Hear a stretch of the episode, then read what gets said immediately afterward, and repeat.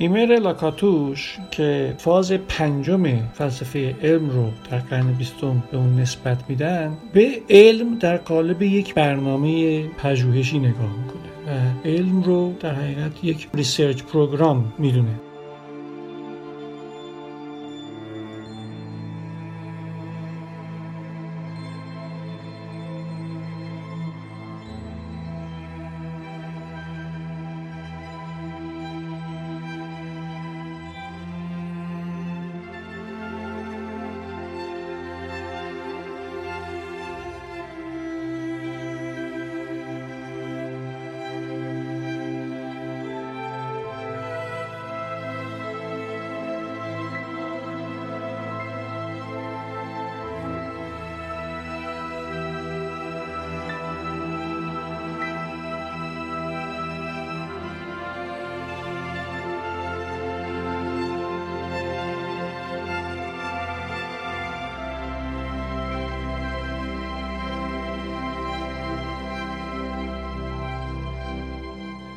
علم یک هویت جمعی داره و ملک شخصی و یا ملک تلق هیچ دانشمند خاصی نیست. پارادایم یعنی آن نگرش و انگاره و ایده غالب در یک دوره تاریخی.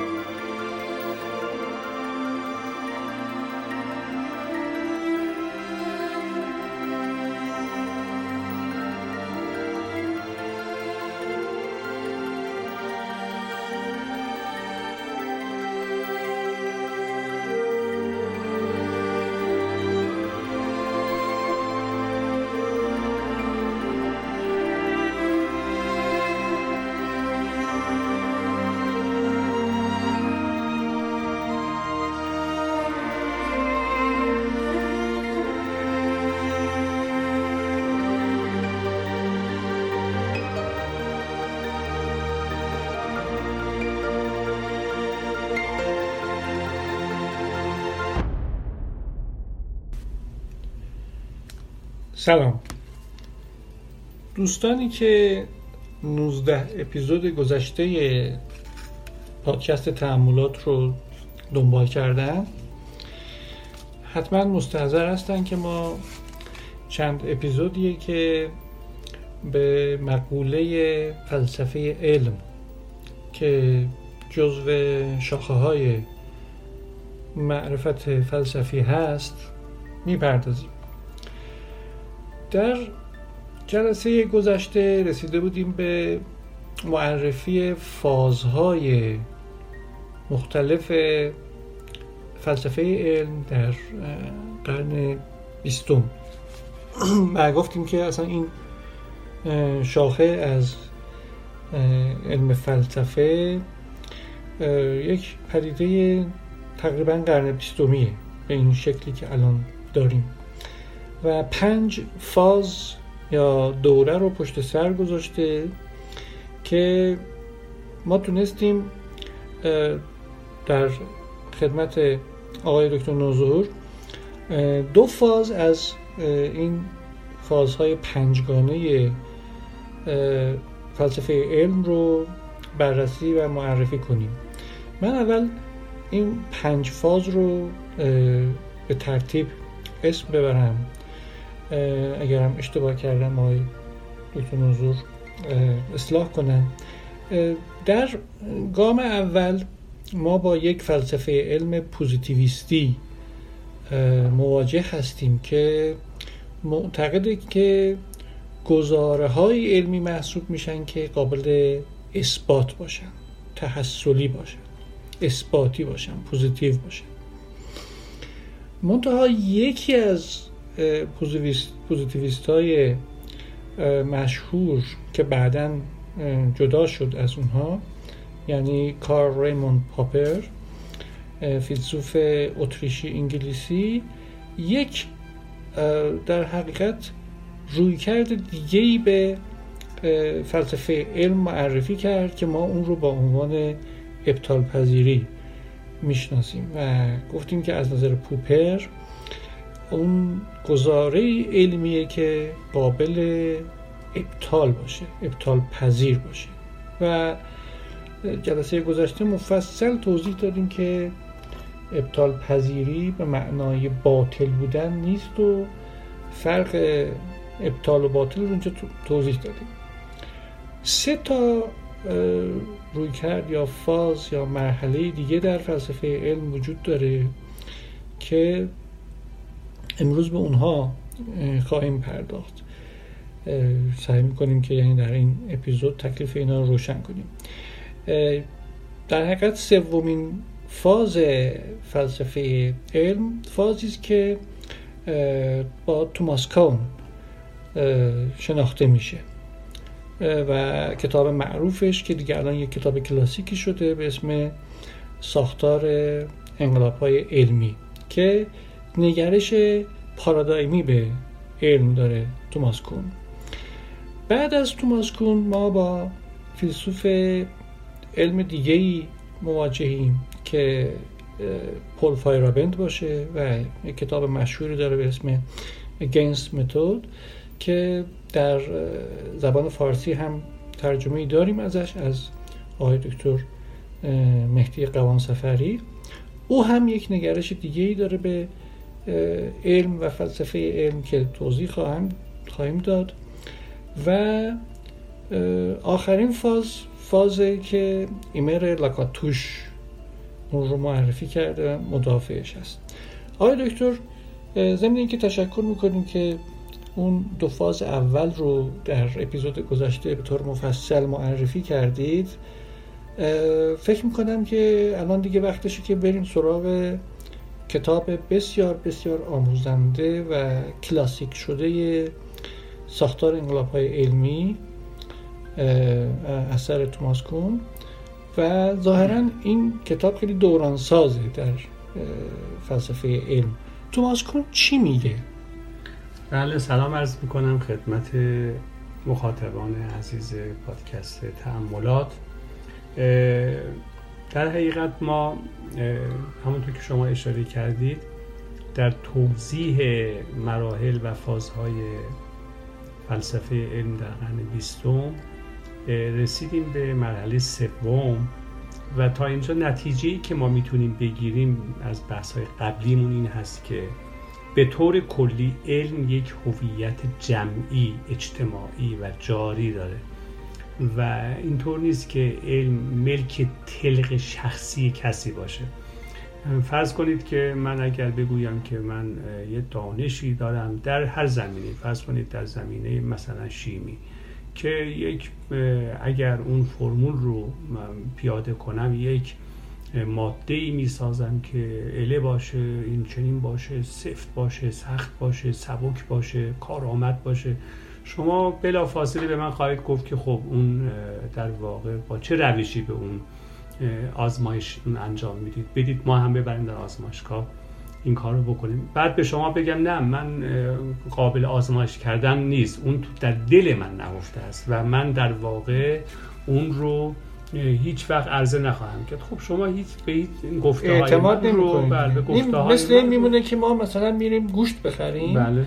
بعد میگیم که آه یک کیلو به ما گوشت بده و تصور ما اینه که ایشون با همون ترازوی متعارفی که هست در همه جای دنیا بر اساس مثلا سیستم کیلو عرضه میشه به ما گوشت رو میده. ولی اگر یک قصابی به ما بگه که آقا جون ترازوی من مختص خودمه و هیچ کس هم نمی‌تونه اعتراض کنه که چرا این اینجوریه و از نظر من یک کیلو اینه. خب؟ کسی نمیپذیره این دقیقا چرا؟ چون اون متر اون اندازه گیری اون کیلو یه جمعی حالت جمعی داره. جمعی, جمعی داره. یعنی اختصاص به یک فرد نداره. در مغازه بغلی هم همون یک کیلو یک کیلو هست. و بنابراین معیارهای جمعی و معیارهای اجتماعی برای سنجه های اجتماعی برای ارزیابی علم در پیش داریم خب این نتیجه در واقع بحث قبلی. اما برگردیم به توماس کون.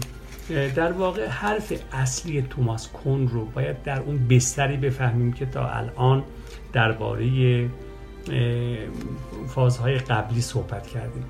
ببینید ما می‌گفتیم که در فاز پوزیتیویستی مثلا بر قانونهای علمی تاکید میشه. در فاز پوپری به تئوری ها و نظریه های علمی تاکید بیشتری میشه. حالا به شما میگم که در همین بستر یک مفهوم دیگری وارد بحث های ما میشه. توسط توماس کون واقعا ساخته میشه و اون مفهوم کلیدی اون کیورد عبارت هست از پارادایم پارادایم رو تو فارسی سرمشق الگوی فکری میشه ترجمه کرد. در واقع پارادایم یعنی از نظر در واقع توماس کون یعنی اون نگرش اون انگاره و اون ایده غالب در یک دوره تاریخی. پس در نگاه در واقع توماس کون ما یک با علم باید با یک رویکرد و نگرش تاریخی باش مواجه بشیم. در بره ها و ادوار تاریخی هست که علم خودش رو بروز و ظهور میده و در هر دوره ای در هر برهه از زمان و تاریخ با پارادایم هایی خودش رو نشون میده. پارادایم های غالبی داره الگوهای فکری غالبی هست. مثلا ما یه دوره داریم به نام دوره فیزیک ارسطویی. چرا بگیم ارسطویی؟ چون پارادایم های تفکر ارسطویی اونجا غلبه داره. طبیعیات ارسطویی دقیقا. ولی کاری که نیوتون می‌کنه میاد اون پارادایم های ارسطویی رو کنار می‌ذاره. یک الگوها و سرمشقه های جدیدی رو برای دانشمندان تعریف می‌کنه. قدیم ها توی معلمان ما یه جمله می نوشتن بالای دفتر مشقمون. می‌گفتن مثل این جمله شما ده بار دیگه بنویسید. اون سرمشق بود در ما. بهش می‌گفتن سرمشق. اون الگو بود. در واقع نیوتون مثل اون معلمیه که اون سرمشق رو می نویسه پارادایم های جدید رو تعریف می‌کنه. بعد دانشمندان دیگه میان زیل اون سرمشق کار می‌کنن. بنابراین داخل اون پارادایم هستن. از اون الگو خارج نمیشن. البته هر کدوم خط و ضبط خودشون رو دارن. ولی در کل زیر اون در واقع سیطره اون پارادایم ها هستن. حالا یه برهه عوض میشه. مثلا انیشتین میاد فیزیک کوانتوم مطرح میشه. سعی میشه اونجا پارادایم های نوینی عرضه بشه که اون وقت پارادایم های نیوتونی کنار بره و یه عده بیان در زیل تفکر فیزیک در واقع فیزیک ای یا فیزیک انشتینی کار بکنن. پس به نظر به نظر فای... چیز ببخشید کوم توماس کوم علم یک سبقه کاملا تاریخی داره. عنوان کتاب دقت کنید ساختار انقلاب های علمیه. یعنی علم انقلابی کار می‌کنه. چجور کار می‌کنه؟ یعنی هر دوره‌ای میاد بنیانکن اون پارادایم های قبلی رو کلا کنار می‌ذاره از نو سعی می‌کنه یک بنیان و ساختار جدیدی رو تعریف و عرضه بکنه. اگه بخوایم به تقریب به ذهن باشه یک مثالی بزنیم که ذهن شنوندگان تعملات با اون خوگر هم بوده باشه. همین انقلاب کوپرنیکی خودش یک مثال خیلی خوبیه برای تغییر پارادایم در علم. در پیش از کوپرنیک و لاپلاس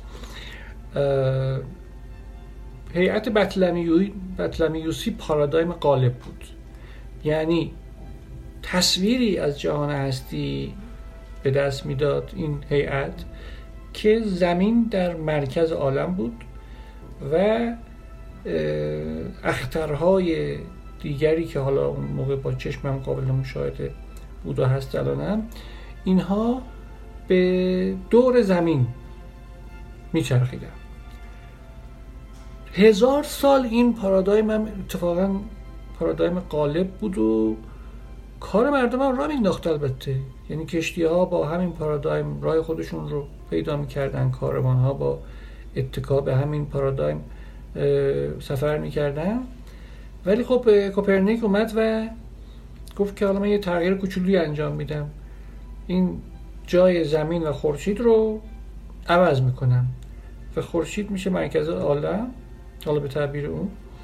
و این زمینه که به دور خورشید میچرخه. به این میگن یک انقلاب علمی. یا مثلا در پزشکی. در گذشته های دور ما پارادایم قالبمون در علم پزشکی این اعتدال مزاج بود و این اخلاط اربعه صفرا و سودا و خون و بلغم. حالا از یک تاریخی به بعد این پارادایم عوض شد یعنی یک انقلاب علمی ایجاد شد در پزشکی که دیگه این مفهوم اعتدال مزاج و اخلاط اربعه جای خودش رو به یک پارادایم یا یک مقولات دیگه ای داد. به قول سعدی گفت چون مخبت شده اعتدال مزاج نه عظیمت اثر کند نه علاج. دیگه الان در علم پزشکی جدید چیزی به اسم تبایع چارگانه ما نداریم. دقیقا همینطور. پس در اصل نگاه توماس کون اینه که به ما میگه که باید علم رو با یک نگرش تاریخی کاملا و صرفا تاریخی تفسیر بکنیم. و ثانیا توجه بکنیم که در هر دوره کدام پارادایم ها کار می‌کنند و کدام پارادایم ها غالب هستند. بقیه نظریه ها و تئوری ها در زیل اون الگوها و سرمشق های کلی کار می‌کنند اما نگرش دیگری که در علم مطرح شد در فلسفه علم بیشتر در تفسیر فلسفی و یا علم شناسی فلسفی به عرصه رسید. نگرشی است که شما اشاره کردید به پاول فایرابند مربوط هست و به نام او شناخته میشه. فایرابند نکته رو که مطرح کرد این بود که اصلا چه لزومی داره ما بیاییم علم رو روشمند و متدولوژیک یعنی روش شناختی تفسیر بکنیم. قبلا دانشمندان به فیلسوفان علم این کار رو کرده بودند که می‌گفتن مثلا کار پوپر حتی می‌گفت که روش کشف روش نداره. ما اگر علم کلا دو مرحله داشته باشه به طور کلی گردآوری و داوری؟ آره مرتبه کشف یا گردآوری این روش نداره. ممکنه شما همونطور که داستان نیوتن هم شنیدید مثلا نشسته داشت زیر درخت سیب یه دفعه به ذهنتون بیاد که یه جاذبه باید تو زمین وجود داره. این روش این کشفه. ما نمی‌تونیم من نمی‌تونیم بگیم شما با چه روشی به این رسیدید. مهم اینه که اون هویت جمعی و جاری هم به این مرحله دوم مربوطه. مهم اینه که شما اون چرا که کشف کرده باشید جاستیفای بکنید توجیهش داوری به داوری همگان بذارید. اونجاست که علم هویت خودش رو پیدا می‌کنه. فایربند اومد گفت که نه داوری هم روش نداره. در واقع کلا against روش against متد مطرح کرد که ما باید بر ضد روش عمل کنیم. خب پس علم چیه؟ علم از نظر فایرابند یک سلسله یافته ها گردآوری ها و در حقیقت داوری ها گزاره ها تئوری ها نظریه ها قانون است که از هیچ روش به خصوص و ویژه تبعیت نمی کنه گفت روش ساخت و پرداخته مثلا دکارتیان فلان دیگه ارزش گذشته زمانش گذشته. علم در واقع بر اساس یک سلسله تبلیغات رسانه‌ای بر اساس در واقع سازوکارهای دانشگاهی و اینها تاریخی و شانسهای تاریخی یه دفعه مطرح میشه که همه میرن سراغ انشتین مثلا. و میگن آها این فیزیکی خیلی مهمیه و هی نظریه های جالبی رو مطرح کرده. جذابیت داره فلان داره و همین جذابیت ها یا حتی ممکنه مسائل شخصی مسائل تبلیغات رسانه اینها همه مطرح بشه و یک تئوری و نظریه رو بکشه بالا و بقیه در واقع کنار بمونه. این به معنای این نیست که این تئوری خیلی کارآمدتر اثبات شده تره تجربه پذیرتره اصلا اینطوری نیست. یه رقابت این شکلی وجود مثل همه چیزهایی که در عالم انسانی اتفاق میفته. مثلا اینطوری که دفعه یه هنرپیشه خیلی سلبریتی درجه یکی میشه ولی یه هنرپیشه دیگری که نقش بهتری هم از اون بازی می‌کنه و اینها شانس نمیاره و هیچ کم نمیشینه یا یه فوتبالیستی مثلا خیلی میشه مثلا مارادونا و یه فوتبالیستی که خیلی از او هم ممکنه قوی تر باشه اصلا به تیم ملی هیچ وقت تیم ملی آرژانتین اصلا دعوت هم نمیشه. یا مثلا مکدونالد بله. مکدونالد چیه؟ یه همبرگر دیگه. یه غذایی مثلا بگیره تبلیغات بشه همه بگن آها مکدونالد مکدونالد بریم بخوریم ولی یه فلافل فروشی ممکنه غذای خیلی سالمتر و بهتر و جذابتر از اون داشته باشه. هیچ که اصلا اون رو نشناسه. خب دقیقا اون اینطوری میاد به قضیه نگاه می‌کنه. اما اجازه بدید برای اینکه وقتمون دیگه کمه یه فاز آخری رو هم اشاره بهش بکنیم. این بحث رو فقط ما به صورت در واقع خیلی گذرا و ساده مطرح می‌کنیم. دوستانی علاقه من باید برن خودشون انشالله مطالعاتشون رو پیش ببرن. شما اشاره کردید فازی که لاکاتوش مطرح کرده. لاکاتوش در حقیقت اومده اولین در اولین گام انتقاد کرده کارل پوپر. شاگردش هم بوده. بعد انتقاد کرده. گفته که این چیزی که کارل پوپر مطرح می‌کنه تحت عنوان ابطال پذیری و بحث ابطال پذیر بودن تئوری های علمی و اینها انگار انگار اومده این تئوری های علمی قانون های علمی و اینها رو در یک فضای کاملا انتظاعی مورد بررسی قرار داده. در حالی که علم و قانون ها و تئوری های علمی در بستر برنامه های پژوهشی تعریف می شوند پس عمده ترین مفهومی که لاکاتوش وارد فلسفه علم می‌کنه بحث research program ه بحث برنامه های پژوهشیه. اون می‌گوید که ما یه برنامه های پژوهشی داریم که برنامه های کلان هستن مثل هر برنامه ای که در برای اجرا نوشته میشه. عزیزانی که مثلا پایان نامه نوشتن رساله نوشتن همیشه پروپوزال اول می نویسن این پروپوزال یه برنامه پژوهشیه. شما در پروپوزالتون میاد میگید که من فرضیم اینه سوال اصلیم اینه مسئلم اینه. می‌خوام با این روش این مسئله رو ارزیابی کنم. داده هایی که دنبالش خواهم رفت اینه. برای خودتون یک برنامه رو تعریف می‌کنه و سعی می‌کنید که در قالب اون برنامه برید دنبال مثلا مطالعه پژوهش و تحقیق. خب لاکاتوش هم میگه دانشمندان هم برای خودشون برنامه پژوهشی دارن. و آنچه که قانون نظریه هست هرچیه اون چیزهایی رو از این قانون ها و نظریه ها میارن در دل برنامه پژوهشی خودشون میگنجونن که به دردشون بخوره. در پیش برده این برنامه کمکشون بکنه. و لذا و لذا میاد یه برنامه پژوهشی موفق از آب در میاد. این به معنی نیست که اون تئوری ها خیلی عالی بودند یا اون قانون ها قانون های محکمی بودن. نه این برنامه خوب انجام شده. برنامه پژوهشی خوب برگزار شده. بنابراین اولا دانشمندان می‌تونن با همدیگه کار بکنن. همونطور که ما می‌تونیم برنامه رو یه برنامه رو تیمی انجام بدیم. به نظر لاکاتوش.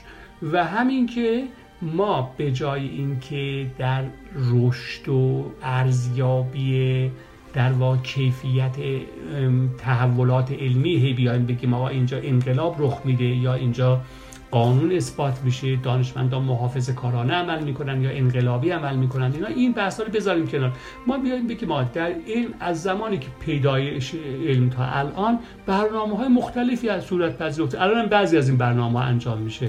البته الان به خاطر اینکه تعداد پژوهشگران مراکز پژوهشی دانشگاه ها اینها زیاد شده خب بنابراین برنامه های پژوهشی بسیاری هم صورت میپذیره.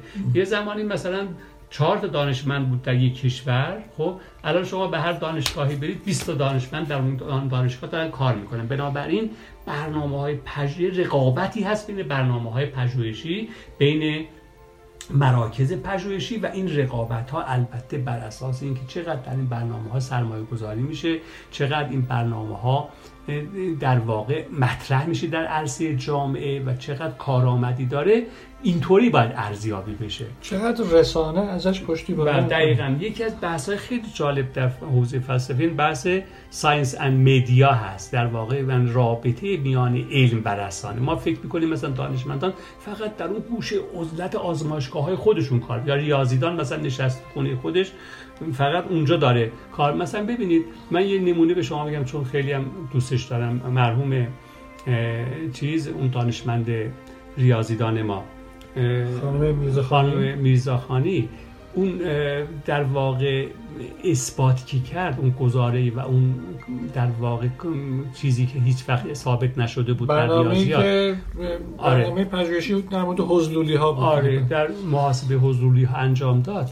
اگر اگر میرزاخانی اون جایزه تمس رو نمی گرفت اگر اونقدر رسانه ها بهش نمی پرداختند و اون مرگ زود رسش هم اون رو به چهره واقعا تراژیک. تراژیک بدل نمی کرد شاید از این شهرت الانش برخوردار نبود. فقط در یه گوشه نشسته بود برای خودش در خونه خودش ریاضیات حل می کرد و گزاره های خیلی مهمی رو اثبات می‌کرد. ببینید پس این نگاه به علم و اینکه اون research program رو ما جهانیش بکنیم مطرحش بکنیم خیلی موثره در ارزیابی در واقع پیشرفت و توسعه علم و دانایی. یه نقدی میشه به رویکرد لاکاتوشی به علم یعنی research project داشت. اونم اینه که در گذشته دانشمندان دانش اندوزی می‌کردند نظریه پردازی می‌کردند اندیشه می‌کردند صرفا برای اینکه حل مسئله ای بکنند. حل مسئله. و به این دیگه در همجوش علم بشری چیزی اضافه کنن یک نخودی اضافه کنن. اگر بخوام خیلی ساده بگم در ظاهرا در گذشته علم برای علم بوده نه برای هیچ برنامه پژوهشی خاصی. این نگرش لاکاتوشی به علم آیا از قدر و ارج و اعتبار علم و دانش کم نمی‌کنه؟ دانش رو یک برنامه در خدمت یه برنامه دیگه قرار نمیده. بله همینطوره. اگر ما به تاریخ علم نگاه کنیم ارسطو اولین کسی بود که علم برای علم رو میستود و می‌گفت که اون چیزی مطلوبه که برای خودش خواستنی باشه. ملیسا می‌گفت این علوم نظری چون به خاطر خودشون خواستنی هستن بهترین نوع علوم اشرف علوم هستن. اما این رویکرد رفته رفته خب خیلی چیز شد تضعیف شد. به ویژه در دوران جدید می‌گفتن علم باید اون چیزی باشه در خدمت رفاه و بهبود زندگی انسان قرار بگیره. یعنی اگر ما دنبال دانش میریم برای اینه که زندگی خودمون رو بهتر از گذشته بکنیم. از زمان فرانس بیکن حتی دکارت کلا در بنیاد دوران مدرن اتفاق افتاده و علم برای این کار بسته میشه که دنبالش میدیم که به کار بسته بشه کار آمد باشه در زندگی ما اثرش دیده بشه. و همیشه بر اساس اون نتایجش ارزیابی میشه. این روی کرد مختص به لاکاتوش نیست اما امروزه درسته. بیشتر چون بحث های برنامه محور مطرح شده. همه چیز انگار مثلا بر اساس برنامه باید سناریوش از قبل تهیه بشه هزینه فایدهش معلوم بشه فلان بشه. بعید نیست که نگاه لاکاتوش هم در این عرصه و در این فضا شکل گرفته باشه که ما در علم هم حتما دانشمند برای کار خودش حتما برنامه داره. البته اون در, در دهه هفتاد بوده و عمر کوتاهی داشت بنده خدا. ولی معلومه که در اون زمان در نیمه دوم قرن بیستم که فکر می‌کرده بیشتر نظرش این بوده که دانشمندان برای حل مسائلی که در زندگی انسان مطرح هست حتما دنبال برنامه های محوری و برنامه های پژوهشی هستند. نه فقط بر دنبال رد یک سلسله نظریه ها و ارائه تئوری های رقیب برای مثلا خب رقابت بین تئوری های باشه که چه اتفاقی بیفته؟ ما حتما وقتی دانشمند صبح از خواب بیدار میشه بینه دنبال کار علمی خودش دنبال اینه که برنامه رو پیش ببره. حتی بر اساس این روی کرده خودش میاد بگه فرویدیسم هم یک برنامه است. یعنی اونم یک برنامه برای اینکه در واقع روان انسان رو برای ما بکاود و اون مشکلاتی رو که انسان از نظر روانی با اونها ممکنه مواجه بشه یعنی اون بحث خداگاه و ناخداگاه اینها همه در دل اون برنامه پژوهشی فروید تعریف می‌شوند و عرضه می‌شوند. من می‌خواستم بگم که این ظاهرا اختصاصی به علوم تحقیقه و تجربی نداره نه در همه انسانی هم دقیقا. به اصلا در علوم اجتماعی و انسانی هم همینه. شما مثلا میگید شما برنامهتون برای کاهش تورم چیه؟ بر... یعنی بعض دانشمند علوم اقتصادی باید برنامه پژوهشی داشته باشه. اول یک برنامه کاری رو کار پژوهشی در این زمینه. یا برنامه شما برای مثلا حل معضل بیکاری چیه؟ برای حل مثلا فلان معضل اجتماعی چیه؟ انگار دانشمندان هم برای خودشون در هر ای که کار می‌کنن یک برنامه پژوهشی دارن و روی اون کار می‌کنن. خیلی ممنون. ما در این سه چهار اپیزود گذشته وارد بحث فلسفه علم شدیم و تقریبا یک شمای کلی از اینکه فلسفه علم چیست و چه مراحلی رو در قرن بیستم پشت سر گذاشته ارائه کردیم. دوستانی که علاقمندن که دقیقتر جامعتر و تفصیلیتر به این موضوع بپردازند طبیعتا باید برن مطالعه بیشتری کنن کتاب های بیشتری بخونن که در توضیحات پادکست ها ما معمولا کتاب معرفی می‌کنیم ولی باز کتاب های بیشتری هست هم به زبان های لاتین و هم فارسی که خوندنشون یک نگاه دقیق به مسئله به ما میده. اگر فکر می‌کنید که این مباحث در گسترش اندیشه انتقادی و خردورزی در جامعه ما مفیده حتما ضمن اینکه پادکست تعاملات رو به دوستانتون معرفی می‌کنید ما رو هم از نظرات خودتون بی نصیب نذارید ضمن اینکه لایک می‌کنید و کامنت می‌ذارید و subscribe می‌کنید.